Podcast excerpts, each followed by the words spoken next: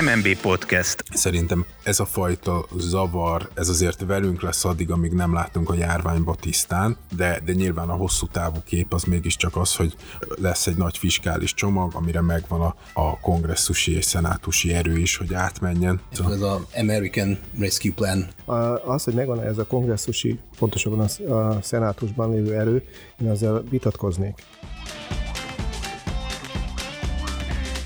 Üdvözlök minden kedves hallgatót itt az MNB Podcast csatornáján, és azon belül is az első olyan beszélgetős műsorunkban, amivel szándékunk szerint rendszeresen fogunk mostantól jelentkezni, hogy elsősorban a, a hazai és a világgazdaság, illetve a geopolitika aktuális történéseiről folytassunk egy kötetlen eszmecserét meghívott vendégeinkkel. Én Bodnár Előd vagyok, és itt van velem a rögtönzött kis stúdiónkban kollégám Nánási Kézdi Tamás, a mai és egyben első vendégünk pedig Banai Ádám, az MNB monetáris politikáért és devizatartalék kezeléséért felelős ügyvezető igazgatója, akivel egy ö, ö, elég aktuális és eléggé jelentős közérdeklődése számot tartó témáról fogunk beszélgetni, elesül az amerikai elnök választásról, és annak várható hatásairól az Egyesült Államokon belül és kívül. Egyrészt köszönöm szépen a lehetőséget, hogy, hogy velem kezdtek.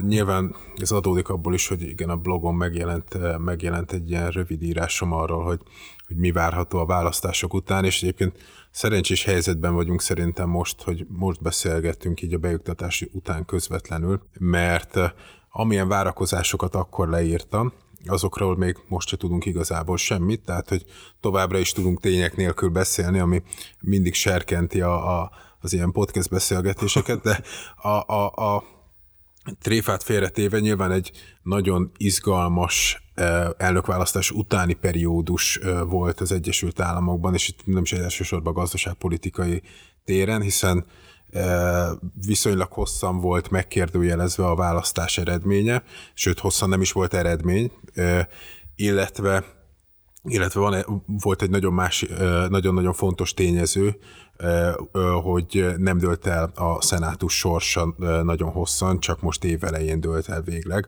ami, ami a jövő, jövő szempontjából egyébként nagyon lényeges, hiszen úgy tűnik, hogy Joe Bidennek ha nem is nagyon könnyű helyzete lesz, mert azért ez a, az egál helyzet, hogy, hogy az alelnöknek kell majd dönteni, ez azért sose könnyű. Törékeny. így van de mégiscsak az a helyzet, hogy, hogy, hogy a szenátusban és a kongresszusban is ö, kvázi többséget szerzett a demokrata párt. Úgyhogy ilyen értelemben egy kicsit tisztább szituációról beszélhetünk, de hangsúlyozottan azért eltelt a választás óta most már majdnem három hónap, úgyhogy azért a, a, a nagy bizonytalanság az igazából a közelmúltban, a közelmúltban múlt el, és akkor ne említsük meg még az utcai összezördüléseket és ilyen típusú mellékhatásokat. De egy a kérdésedre is válaszoljak, és visszatérjek. Ugye alapvetően nagyon, nagyon nehéz úgy értékelni a, a, az előző ciklust, hogy, hogy ezt az utolsó egy évet nem veszük hozzá, de hogyha nagyon röviden akarnék válaszolni, szerintem ez az utolsó, tulajdonképpen a, a választási vereséget azért valószínűleg az utolsó egy év okozta a Trump adminisztrációnak, egész egyszerűen pont azért, mert a gazdasági teljesítmény igazából 16 után egyáltalán nem volt rossz. Hogyha csak a, a tőzsdeindexre gondolunk, akkor elnöki ciklus történetekben is az egyik legnagyobb emelkedést hozta a Trump időszak tőzsdei emelkedése, ami nyilván alapvetően a, annak a, a, a gazdaságpolitikának az ismeretében, ami alapvetően a vállalatokat támogató, minél szabadabb gazdasági környezetet erőltető politika volt, ennek ismeretében nem is meglepetés. És ugye általánosságban azért az amerikai választási történetből, vagy a választók logikájából azért az következik, hogy, hogy egy viszonylag jó gazdasági teljesítményt általában újraválasztás követi. Na most ezt a képet nyilván teljesen felborította a pandémia, és, és gyakorlatilag mindent, mindent anulált, és, és igazából a választásnak szinte legfőbb témája. A, a, a, a társadalmi mozgások mellett az az, hogy a pandémiát hogy kezelte a kormányzat. Ugye Amerikában azért nagyon-nagyon elszaladtak a számok már járványügyi szempontból, és gazdasági szempontból meg nyilván egy óriási visszaesést okozott. Ebben természetesen nem volt egyedülálló az Egyesült Államok a világon, sőt, ugye mindenhol, mindenhol ezt szenvedik, de mégis a választásokra talán ez nyomta rá leginkább a bélyegét, és nem az azt megelőző három év. Maradjunk a gazdasági mutatók közül a részvényindexeknél. A te általad jegyzett írásban azt jósoltad, hogy Biden győzelme esetén a részvényindexeknek az esése várható. A beiktatás napján a Nasdaq és még elég sok mutató pozitív csúcsot döntött. Hatalmas emelkedéseket tapasztaltunk a bőrzéken. Maguk ellen cselekedtek a befektetők, vagy nem látják a trendet? Mit gondolsz, miért lehetett mégis ez? Ugye én, én egész pontosan úgy fogalmaztam, hogy hogy különböző szektorok nagyon eltérően reagálhatnak a, a, a Biden-féle választási győzelemre. Egész egyszerűen azért, mert, mert nagyon, nagyon is erőteljes gondolatai vannak a, a Biden adminisztrációnak, legalábbis az látszik a, a különböző szektorok jövőbeli szerepéről, és éppen ezért index szinten nyilván ezt, ezt nehéz megjósolni, de ugye volt egy, volt egy olyan irány a, a kampány folyamán, hogy a big tech cégeket szabályozni kell, ami ami természetszerűleg a, ezen a vonalon inkább egy részvényár csökkenést indokolna. Ugye a, a, egyébként az első intézkedések közt már, már meg is jelent Bidennél a klímavédelem fontossága, illetve a klímavédelmi egyezménybe való visszalépés lehetősége. E, ebből, ebből az is következik, hogy minden, ami, ami zöld energiával, zöld gazdasággal kapcsolatos e, tevékenység, ott valószínűleg egy, egy, egy részvényár növekedés e, lehetséges. Megint másik oldalról ugye a, a, a, ezzel ellentétesen a, a különböző barna szektorokat, akár az olajszektorokat, ez negatívan érintheti, a olajszektort negatívan érintheti, céges szinten föltétlenül, hiszen szintén az első intézkedések között volt, hogy a, ez a, a az Észak-Amerika, ilyen alaszkai, kanadai vidéken átfutó vezetéképítést legalábbis ideiglenesen biztos, hogy, biztos, hogy leállítják. Tehát ilyen, ilyen értelemben nagyon eltérő módon reagálhatnak majd a, a különböző cégek részvénye, és természetesen majd ennek a szaldója valahol meghatározza az indexeket. Ugyanakkor szerintem az, az, az fontos, hogy hogyha a, ezt a nagyon rövid időszakot nézzük, akkor mégiscsak az történik, hogy, hogy, hogy van egy e, van egy erőteljes várakozás abba az irányba, hogy lesz egy nagyon erőteljes fiskális impulzus, ami elindítja a gazdaságot kifelé, és, és erre mindenképp van egy optimista reakció. És ezt látjuk most a bőrzéken? És ezt, ezt látjuk most a bőrzéken azzal a kitétellel, hogy nyilvánvaló, hogy a pandémiával kapcsolatos aktuális hírek, hogy hogy megy a beoltás, mennyire jók a vakcinák, stb. stb. Tehát az egész járványból való kilábalás azért ezt, ezt nagyon nagy mértékben tudja rövid távon mindenképp, mindenképp alakítani, hogyha megnézzük az utóbbi néhány napot, most pont visszafordultak az indexek, tehát szerintem ez a, fa, ez a fajta zavar, ez azért velünk lesz addig, amíg nem látunk a járványba tisztán, de, de nyilván a hosszú távú kép az mégiscsak az, hogy, hogy, hogy lesz egy nagy fiskális csomag, amire megvan a, a, a kongresszusi és szenátusi erő is, hogy átmenjen. Ez az és a 1900 milliárdos. Igen. Igen, ez a... Ez a American Rescue Plan néven I, futó. Így van. Az, hogy megvan ez a kongresszusi, pontosabban a szenátusban lévő erő, én azzal vitatkoznék. A szenátusban ugye ábrázoltuk már, hogy, hogy egy alelnöki szavazaton múlik a demokraták többsége, de van egy másik fajta szavazás is, amelyik egy-egy előterjesztésnél egy három ötös többséget ír elő, tehát 60 szenátor kell ahhoz, hogy egy előterjesztésről szavazzanak egyáltalán, ami elemzők szerint erőteljesen befékezhet, és kilugozhatja, vagy felhigíthatja azokat a javaslatokat, amiket Biden oda bejuttat. Sok múlhat a demokraták jobb szárnyán is, amely már most is van olyan szenátor, aki azt mondja, hogy ezt a már említett csomagot nem támogatja. Elő, előfordulhat, hogy amit Biden szeretne, az nem megy át olyan tisztán a szenátuson? Ja, de köszönöm a pontosítást, mert szerintem, szerintem valóban így, így, így igaz a kép. Ugye, amit az elején is beszéltünk, hogy azért ez egy nagyon törékeny különbség, az, hogy, az, hogy végsősorban csak az alelnökön múlik, hogy, hogy az 50 plusz egy egyáltalán megvan.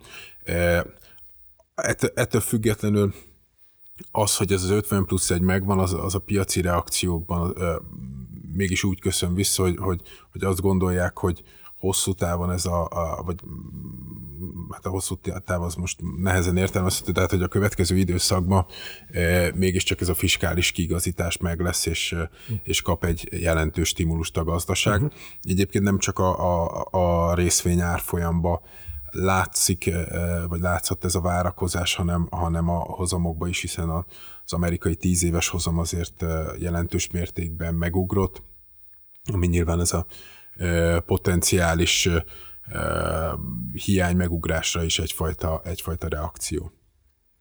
Itt ha már arról beszélünk, hogy ki az, aki támogathatja ugye itt ezt az állami csomagot, és ki az, aki nem, hogy ugye amennyire tudom, volt már egy 2200 milliárd dolláros csomag az előző adminisztráció idején is, ami a első hullámos kárenyhítést célozta hogy a mostani csomag, tehát a Biden adminisztráció féle csomag, meg a, még a Trump idején elfogadott között olyan értelemben van különbség, hogy ki a támogatotti köre ennek, vagy hogy ki az, akikre inkább koncentrál, vagy, vagy ez a kettő ilyen értelemben teljesen fedi egymást?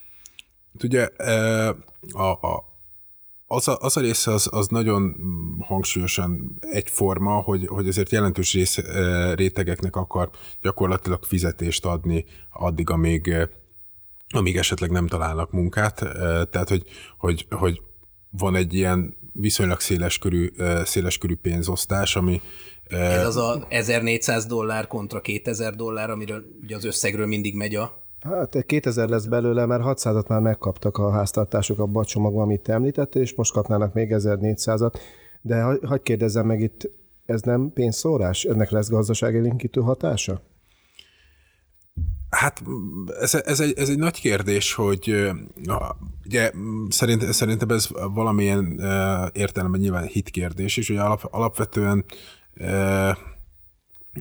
a, a célzott, tehát én személy szerint a célzottabb segítséget egy, egy jobb megoldásnak tartom, de nyilvánvaló, hogy, hogy az ember a, hogy mondjam, a saját környezetéből kiindulva választ valamilyen megoldási lehetőséget, mert azért azt, azt, azt nyilván hozzá kell tenni, hogy, hogy az Egyesült Államok globálisan is egy olyan speciális helyzetben van, hogy, hogy valós korlátja nincs ennek a költésnek. Hm. Hiszen a, ugye maga, a, maga az államfinanszírozása az gyakorlatilag mindig megoldott, és az előre, a most előre látható időtávban ez megoldott is lesz. Másrészt ugye van egy olyan nagyon alacsony inflációs környezet, amiben egyébként még alapvetően az, hogy, hogy inflációt tudnak gerjeszteni, inkább egy, egy pozitív szenárió, tehát hogy, hogy ilyen mód félelem nincs bennük, éppen ezért az a fajta célzottság, amit mondjuk én személy szerint jobban támogatok, az, az, az nekik valószínűleg kevésbé egy izgalmas témakör. És akkor hozzáteszem még inflációs oldalról, hogy, hogy a Fed is ráadásul jelezte, hogy, hogy tud tolerálni maga, ideiglenesen magasabb inflációt, tehát hogy, hogy nem csak, hogy aktuálisan nincs probléma, de még a, a középtávú jelzés is az, hogy, hogy, hogy van ebben is tér. Um, ugye visszatérve még egy kicsit arra, hogy milyen jelenségek mellett kellett kormányozni a republikánusoknak, amiket most a demokraták ugyanúgy megörököltek. Ugye 2016-ban Trump a győzelmét nagyban köszönhette annak, hogy meg tudta szólítani a rozsdaövezeteknek a munkás rétegeit, azzal a, az ígérettel, hogy a, a visszaszerzi, úgymond, vagy újra teremti a munkahelyeiket, mert a olcsóbb termelés miatt azokat a vállalatokat, akik kiszervezték a munkát ö, olcsóbb országokba, azokat megpróbálja hazacsábítani, és ö, illetőleg a helyükön újakat hoz létre. Miután ugye ez, ez egy folyamatosan meglévő jelenség. Ez például egy olyan kérdéskör lehet, amit valószínűleg a Biden adminisztrációnak ugyanúgy kezelnie kell, tehát erre ugyanúgy megoldásokat kell kínálni a következő években, és vajon lehet erre olyan megoldás, ami esetleg eltér a republikánusokétől? Tehát van erre más megoldás, mint az, hogy hazahozzák a termelést mondjuk Mexikóból vagy Dél-Kelet-Ázsiából? Igen, ez egy, ez, ez egy nagyon érdekes része, szerintem, vagy érdekes része lesz a, a Biden időszaknak a, a következő években, és, nagyon hangsúlyos, hogy, hogy azért a, egyrészt már Trump megválasztása előtt is, illetve az utóbbi egy-két évben a, a, a BLM mozgalommal együtt olyan társadalmi mozgalmak indultak el, amik amik valószínűleg eh, mondjuk a Trump esetében hozzájárultak a bukáshoz, de egyáltalán nem egyértelmű, hogy önmagában az, hogy, hogy lett egy demokrata elnök, majd ezeket e, e, tudja kezelni. És hogyha a konkrét e, kérdésre visszakanyarodjak, itt azért az látszik első körben, nyilván amit az elején beszéltünk, az erre is természetesen áll, hogy az, még, még mindig igazából a nyilatkozatokból hámozzuk ki, hogy, hogy, hogy mi lesz, mm. hogy hogy ezt a fajta bez, nem, nem is bezárkózó, de legalábbis az amerikai gazdasági szereplőkre koncentráló politikát, ezt valószínűleg Biden se akarja feladni. Tehát, hogy, hogy ebben, ebben lehet valamiféle valamiféle jogfolytonosság vagy a, a, a következő időszakban. Hagyjam itt csak egy példát. Az eddig aláírt elnöki rendeletek között van egy kakuktojás, amelyik még a Trump időszaknál is keményebben írja elő a szövetségi és kormányzati szerveknek azt, hogy csak és kizárólag amerikai árut vásárolhatnak a beszerzéseik során. Megmarad olyan a protekcionista ö, piacpolitika? Tehát ez, ez kérdés felvetődhet ennél a rendeletnél is. Így, így van, egyébként pont, pontosan erre, erre akartam utalni, hogy, hogy az első időszak azért nagyon azt mutatja, hogy, hogy ez folytatódni is folytatódni fog, és ugye nagyon nagyon nagy kérdés ilyen szerintem politikai elméleti szempontból is, hogy, hogy, hogy nyilvánvaló, hogy a, a demokrata pártnak azért van egy, most már azt kell mondani, hogy, hogy, hogy egy nagyon-nagyon markáns, ilyen klasszikus európai értelembe vett baloldali része, uh-huh. ugye amit korábban Bernie Sanders fémjelzett igazából először, de azért most már a, most, most már van egy, van egy markáns fiatal generáció is mögötte, Ocasio Cortezék, akik akik, miatt az hogy, az, hogy a munkahelyek visszakerüljenek Amerikába, és ez a munkás tömeg, ez, ez valóban álláshoz jusson, ez egy, ez egy komoly szempont lesz. Ugye egyébként, hogyha Bernie Sandersre gondolunk, csak egy ugye a kis anekdota részeként most mémé vált, a, ahogy ült a, a, az elnökválasztáson kesztyűbe, ebből csinált egy pólót, és körülbelül két millió dollárt keresett vele viszonylag rövid egy-két hét alatt, és ugye ezt, ezt rögtön a Vermont, Vermontnak ilyen e, szociális segély formájában ajánlotta föl, de alapvetően azt hangsúlyozva, hogy számára a kulcs az az, hogy Vermont dolgozó népe munkához jusson. Tehát ez a probléma, ez, ez abszolút nem oldódott meg, sőt uh-huh. ugye a pandémiával ez erősödött, és, és az azért látszik szerintem, hogy, hogy ezek a dolgozó tömegek, vagy munkás tömegek, akik, akiknek azért most már évtizedes problémájuk vannak, ezeknek a szavazói hajlandósága iránya is azért viszonylag törékeny tud lenni, hiszen azok a rozsda államok, amik, amikben Trump nyert 16-ba, azok, azoknak egy részét el is veszítette most.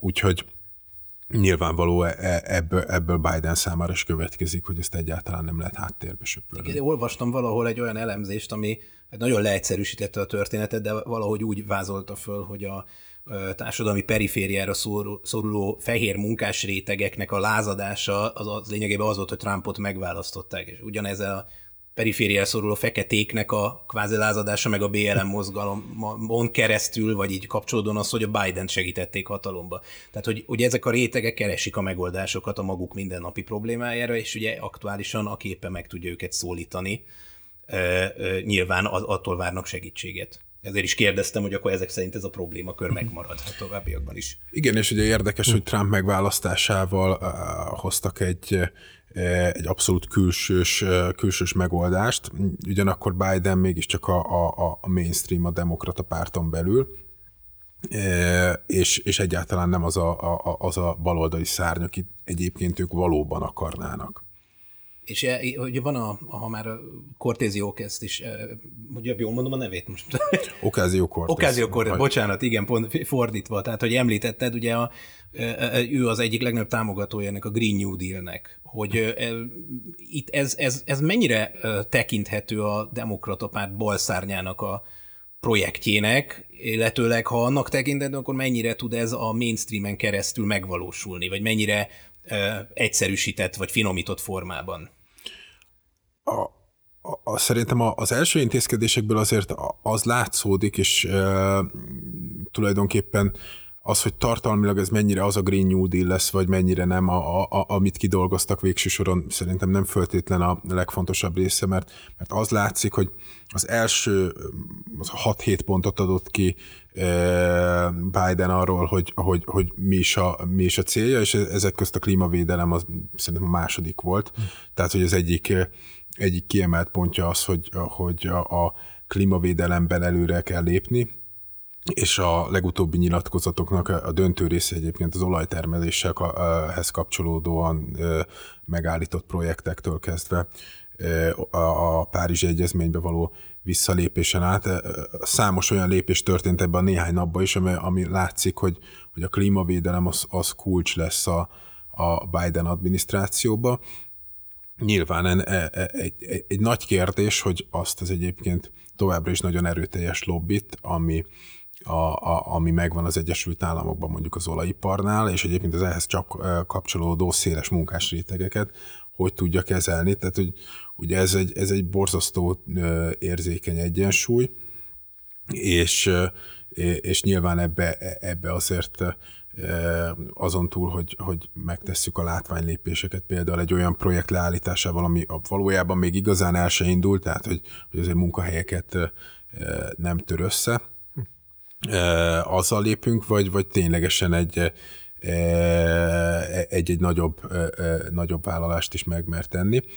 És nyilván ennek egyébként, hogyha csak egy kicsit visszakanyarodunk közvetlen az ilyen árfolyamok világába, ennek, ennek nagyon kiszámíthatatlan, hosszú távú hatása lehet mondjuk az olajárra, ami, ami meg széles körbe hat. Hm. Ugye nagyon érdekes egyébként szerintem olajár szempontjából, hogyha, hogyha elidőzhetek ezen két Hogy? mondat erejéig. Az, amit most, most látunk, ugye látunk egy, egy emelkedő olajjárat, ami kifejezetten reakció arra, hogy, hogy lesz egy erős fiskális élénkítés. Ugyanakkor hosszú távon pedig gyakorlatilag bármelyik irány irányba tudnék érvelni, a, ha csak, csak Bidenre koncentrálunk, hiszen kicsit békülékenyebb hangnemet enged meg Iránnal kapcsolatban, illetve az egész közel-kelettel, ami ott tud egy, akár egy kínálat növekedésbe is át tud csapni, ami nyilván az olajárat letörni. A gazdasági élénkítés alapvetően olajkeresletet növel, tehát az olajkeresletet felnyomná. A belső olajiparnak a, a, a szabályozása, vissza, visszafogása az egy kínálat csökkentő lépés tud lenni, és és, és nyilván a, a, a, a zöld energiák sokkal széleskörűbb használata az meg keresleti oldalról megint csak csökkentőleg tud hatni. Tehát igazából felsoroltam négy faktort, ami mindegyik különböző irányba hat, és akkor ebből lehet egy okos választ mondani arra, hogy merre tovább. Nyilván csak az első reakciókat láttuk, és a hosszabb távú előrejelzésben nem bocsátkoznék, inkább, inkább csak a, az érdekességre hívnám fel a figyelmet, hogy, hogy, hogy önmagában a politikának ez a kicsit szűk szegmens egyébként milyen tágan, tágan tud hatni, és milyen ellentétes irányokat tud behozni. De hogy a radikális zöld lépéseknek, vagy a Green New Deal-nek megállítója lehet, vagy fékezője, akadályozója lehet a szénhidrogénipar, vagy éppen a demokrata párt jobb szárnya. Ugyanígy a a fiskális lépéseknek is mennyire lehet gátja, mennyire lehet akadályozója az államháztartási helyzet. már a tavalyi mentőcsomag, amit előd említett, az is háromszorosára lökte föl a, az, a költségvetési hiányt az Amerikai Egyesült Államokban. Most ahol 16 körül jár a tavalyi mérték, mostani előrejelzések szerint. Az ide is, az ide is körülbelül ugyanez lehet, és az állam, közben pedig az államadóság szépen is ütemesen növekszik megállás nélkül. Az a kérdés, hogy mennyi fér bele, mennyi fiskális csomagot lehet itt még megalapozottan elindítani ilyen költségvetési helyzet mellett. Ez biztos, hogy az a kérdés, amit, amit nem fogok tudni megválaszolni. Ugye az látszik igen, hogy a tavalyi hiány az körülbelül 16 lesz, és idén azért idén is két számjegyű hiány várható. Nyilván nagy mértékben függ attól, hogy ez konkrétan mennyi lesz, hogy milyen gyorsan történik meg az átoltottság, illetve milyen gyorsan tud helyreállni az amerikai gazdaság. Az azonban szerintem elég világosan látszik, hogy, hogy az idei évre még nagyon rá tudja nyomni a bélyegét a, a, a, a pandémiából kialakult gazdasági válság, és ugye számos szektor bizonyosan lesz, ami, ami nem tud gyorsan magához térni. Ilyen például turizmus vendéglátás, ahol, ahol egyébként egyébként is nagyon, nagyon nagy problémák vannak világszinten. A kereslete nem fog visszatérni valószínűleg a nyitás után se közvetlenül, ráadásul pont egy pont azt az nagyon érzékeny réteget foglalkoztatja, akiknek mondjuk szól ez a, ez a direkt cash, cash adás, hogy, hogy, hogy át tudják vészelni ezt az időszakot, és ez abba az irányba szól, hogy, hogy azért az idei, idei évben az, hogy az, hogy jelentős fiskális impulzus lesz, az, az igazából szinte biztos. Uh-huh. Ugye, bár nyilván vannak, akik akik, akik ezt kevésbé támogatják, de azért szerintem ilyenkor mindig hozzá kell azt is tenni, vagy fontos azt is látni, hogy, hogy politikai szempontból is nagyon nehéz azt képviselni egy ilyen helyzetben, hogy, hogy már pedig, már pedig visszafogott a fiskális politika kell, különösen figyelembe véve azt, hogy, hogy valójában, valójában a finanszírozási lehetőségük az, az a mi ismereteink szerint, vagy mai ismereteink szerint korlátlan. Akkor is, hogyha az amerikai államadóságnak a legfontosabb és legelső finanszírozója Kína, ami egy izgalmas helyzetet teremtett abból a szempontból, hogy, a, hogy, Bidennek ugyanúgy meg kell küzdenie azzal a kereskedelmi háborúval, kereskedelmi harccal, amit Trump idejében elindult a két nagyhatalom között. Szerintem, tehát, hogy, hogy ez tipikusan egy ilyen rossz szomszédi viszony, de mégiscsak szomszédi, tehát azért mind, mindkét fél kiszolgáltatott, mert ugye az, hogy van egy nagy finanszírozója valakinek, az, az egy az, az lehet egy függő, vagy lehetne egy függő viszony, csak másik oldalról meg, van, meg a nagy finanszírozónak a legtöbb eszköze ezen az országon múlik, tehát hogy, hogy ez egy E, ez, e, ez biztos, hogy egy törékeny egyensúly, ugyanakkor e, ráhelyezi a, a, a fókuszt arra a kérdésre, hogy ami, ami inkább a Biden-féle külpolitikára vonatkozik, hogy, hogy ez, ezzel is eldől igazából, hogy a, hogy a Kína fókusz az Biden alatt is megmarad, és bár a hangnem az, az valószínűleg változni fog, már csak a személyiségekből adódóan is, de az, hogy, hogy igazából az, atlanti kapcsolatok az elsődlegességüket tartósan elveszítik, és a, a csendes óceáni kapcsolatok válnak elsődlegessé, az szerintem teljesen világos lesz. De itt adódik egy újabb izgalmas felület, hogy az Európai Bizottság vagy Brüsszel nagy mértékben üdvözölte azt, hogy Biden lett az elnök. Amerika visszakerült a térképre, ismét barátunk kül a Fehérházba, olvashattuk a különböző nyilatkozatokat. Ugyanakkor a mézesetek nem tudni, hogy meddig tartanak, éppen Kína miatt, mert hogy az Európai Unió éppen most készülne aláírni egy befektetői üzleti megállapodás Kínával, és azt lehet olvasni, hogy Washingtonban ezt már is rosszallással fogadják mennyire dilemma, mennyire dilemma az Európai Unióban az, hogy mennyire árnyékolhatja be a transatlanti kapcsolatokat az, hogy az Európai Unió próbál közeledni Kínához? Én azt gondolom, hogy a transatlanti kapcsolatok igazából a tehát igazából fokozatosan, fokozatosan vesztették el Amerika, szempont, Amerika szeméből föltétlen az elsődlegességüket, és nem gondolnám, hogy, hogy az elsősorban azon múlik, hogy most Kínával, a Kínával létesített viszony az milyen lesz Európa oldaláról. Egyszerűen mind a, mind a gazdasági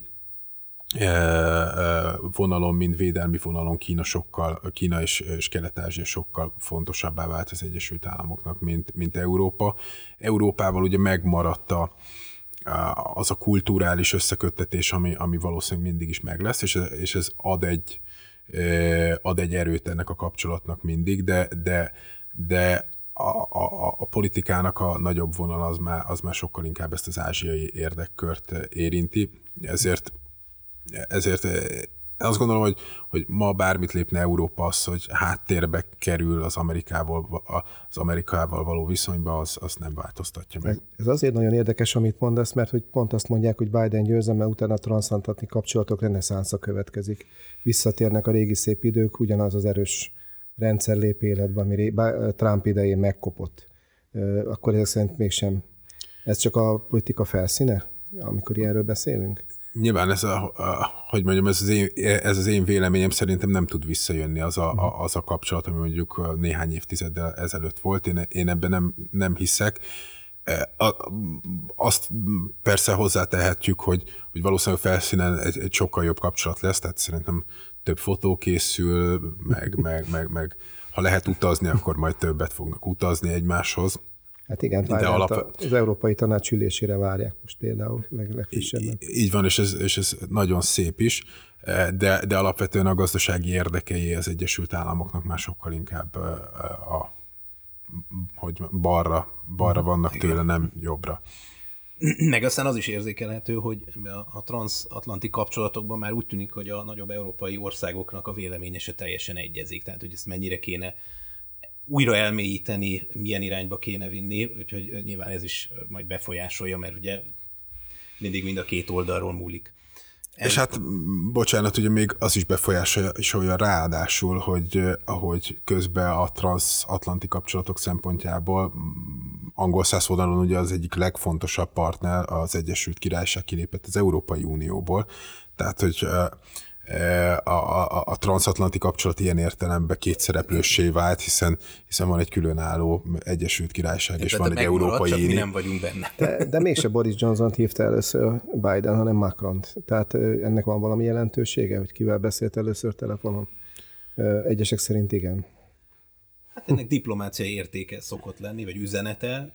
Azt mondják, egyébként ezt most fejtegették az utóbbi napokban, és nem is annyira Boris Johnson, hanem inkább Angela Merkel uh-huh. volt az ellen például, hogy miért nem őt hívta, Igen. mint a németeket, akik egyébként ugye a transatlanti kapcsolatoknak a legnagyobb támogatói az unión belül. Én azt gondolom, hogy azért a Európán belül az Egyesült Államokat sokkal inkább minden az Egyesült Királysághoz köti, mint a többi országhoz, és szerintem ezt a néhány telefonhívás nem fogja felülírni, azért, hogy megnézzük a, a pénzügyi kapcsolatokat, hogy, hogy, hogy milyen erősek mondjuk London és New York között, és mm, ennél, ennél gyengébbek Európa többi részével, vagy, vagy megnézzük a, a jogi adottságokat, a jogrendbeli eh, hasonlóságokat, a nyelvi adottságokat, azért számos olyan terület van, ami, a, a, ami, ami nekem azt sugalja, hogy, hogy itt a, e, a, a két szereplő közül még Európán belül se föltétlen az EU lesz az igazán nagy kapcsolat, de nem állítom, hogy nálam van a bölcsek köve, csak rövid távon ezt gondolnám. Még egy kicsit visszatérve az Egyesült Államokra, hogy mármint, hogy végig az Egyesült Államokról beszélünk, csak úgy nem a külpolitikai és külgazdasági kapcsolatai szállát továbbvéve. Említetted ugye a, a big tech cégeket, hogy ugye a demokratáknak egy nagy üzenete volt, hogy a, ha mennyiben megnyerik a választásokat, akkor valamilyen szinten meg fogják valamilyen erősebb kontrollt fognak gyakorolni a működésük felett. Ugye hát ezek a cégek azért elég magas piacbefolyásolási potenciállal bírnak. Bújkál bennem a kisördög, hogy megkérdezzem, hogy Vajon az, hogy az amerikai elnökválasztási kampányban, ugye itt gondolok a nagyobb közösségi média felületekre, hát ugye a legmérsékeltebb elemzők szerint is mondjuk úgy, hogy némi elfogultság volt felfedezhető a részükről. A demokraták, illetve Joe Biden irányába, hogy lehet ennek ahhoz köze, hogy ők próbálnak jó pontokat szerezni így előre az új kormányzatnál, hogy esetlegesen mérsékelni tudják a rájuk váró lépéseket?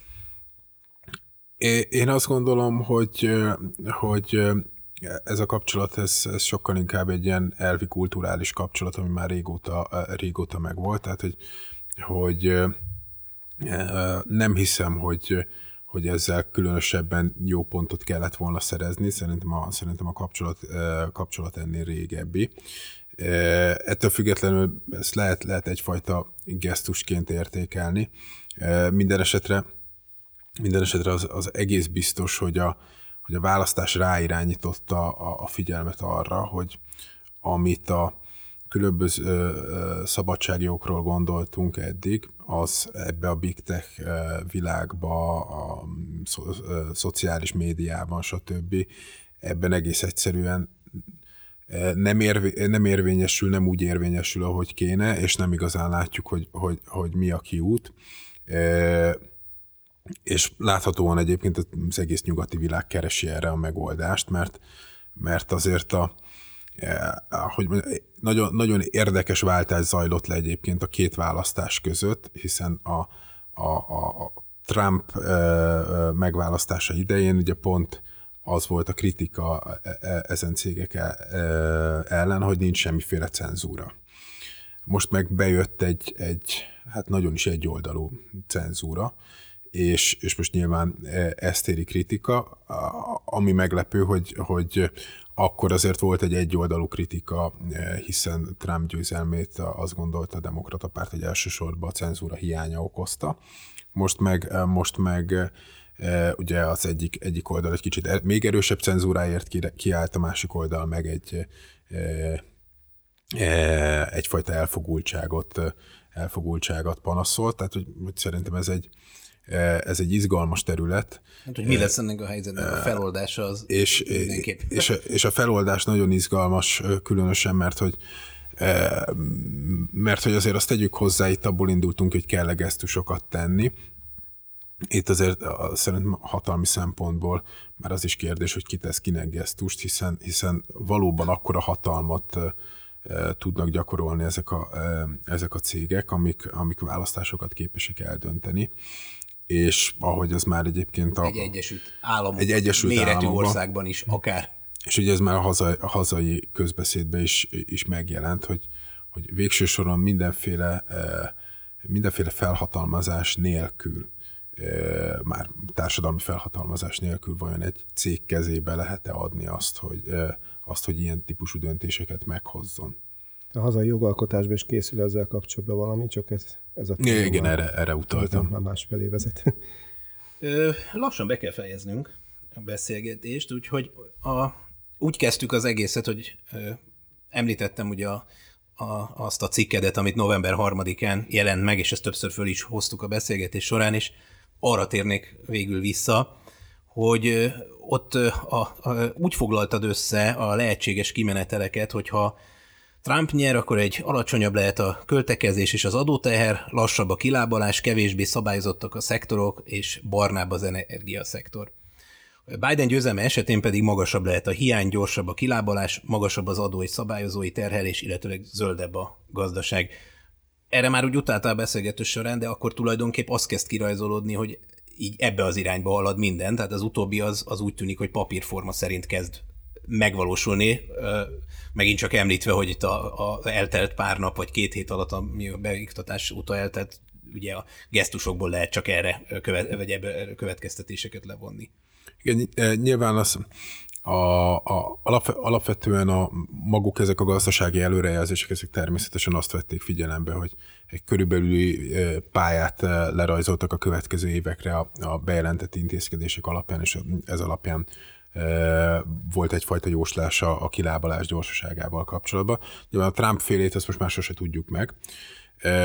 A Biden féle az, az majd kiderül, hogy, hogy, hogy, hogy valójában milyen gyors lesz.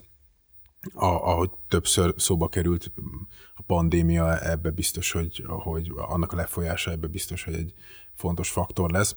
De egyébként hangsúlyokba, hogy milyen hangsúlyok mentén fog elindulni a, a Biden adminisztráció valóban az előzetes várakozásnak ez a néhány nap egyelőre, egyelőre abszolút megfelel. Köszönöm Ádám, hogy itt voltál velünk. Köszönöm szépen. És köszönjük a hallgatóknak is, akik végigkövették a beszélgetésünket, és arra tudom őket buzdítani, hogy továbbra is kövessék a podcast csatornánkat a Soundcloudon, az MNB aktuális online tartalmaira és üzeneteire iratkozzanak fel az MNB YouTube csatornájára, illetve kövessenek minket a Facebookon és az Instagramon is. Viszont hallásra! Az adásban elhangzottak a beszélgetésben résztvevők saját véleményét tükrözik, amely nem feltétlenül egyezik a Magyar Nemzeti Bank véleményével, így azok nem tekinthetőek jegybanki álláspontnak.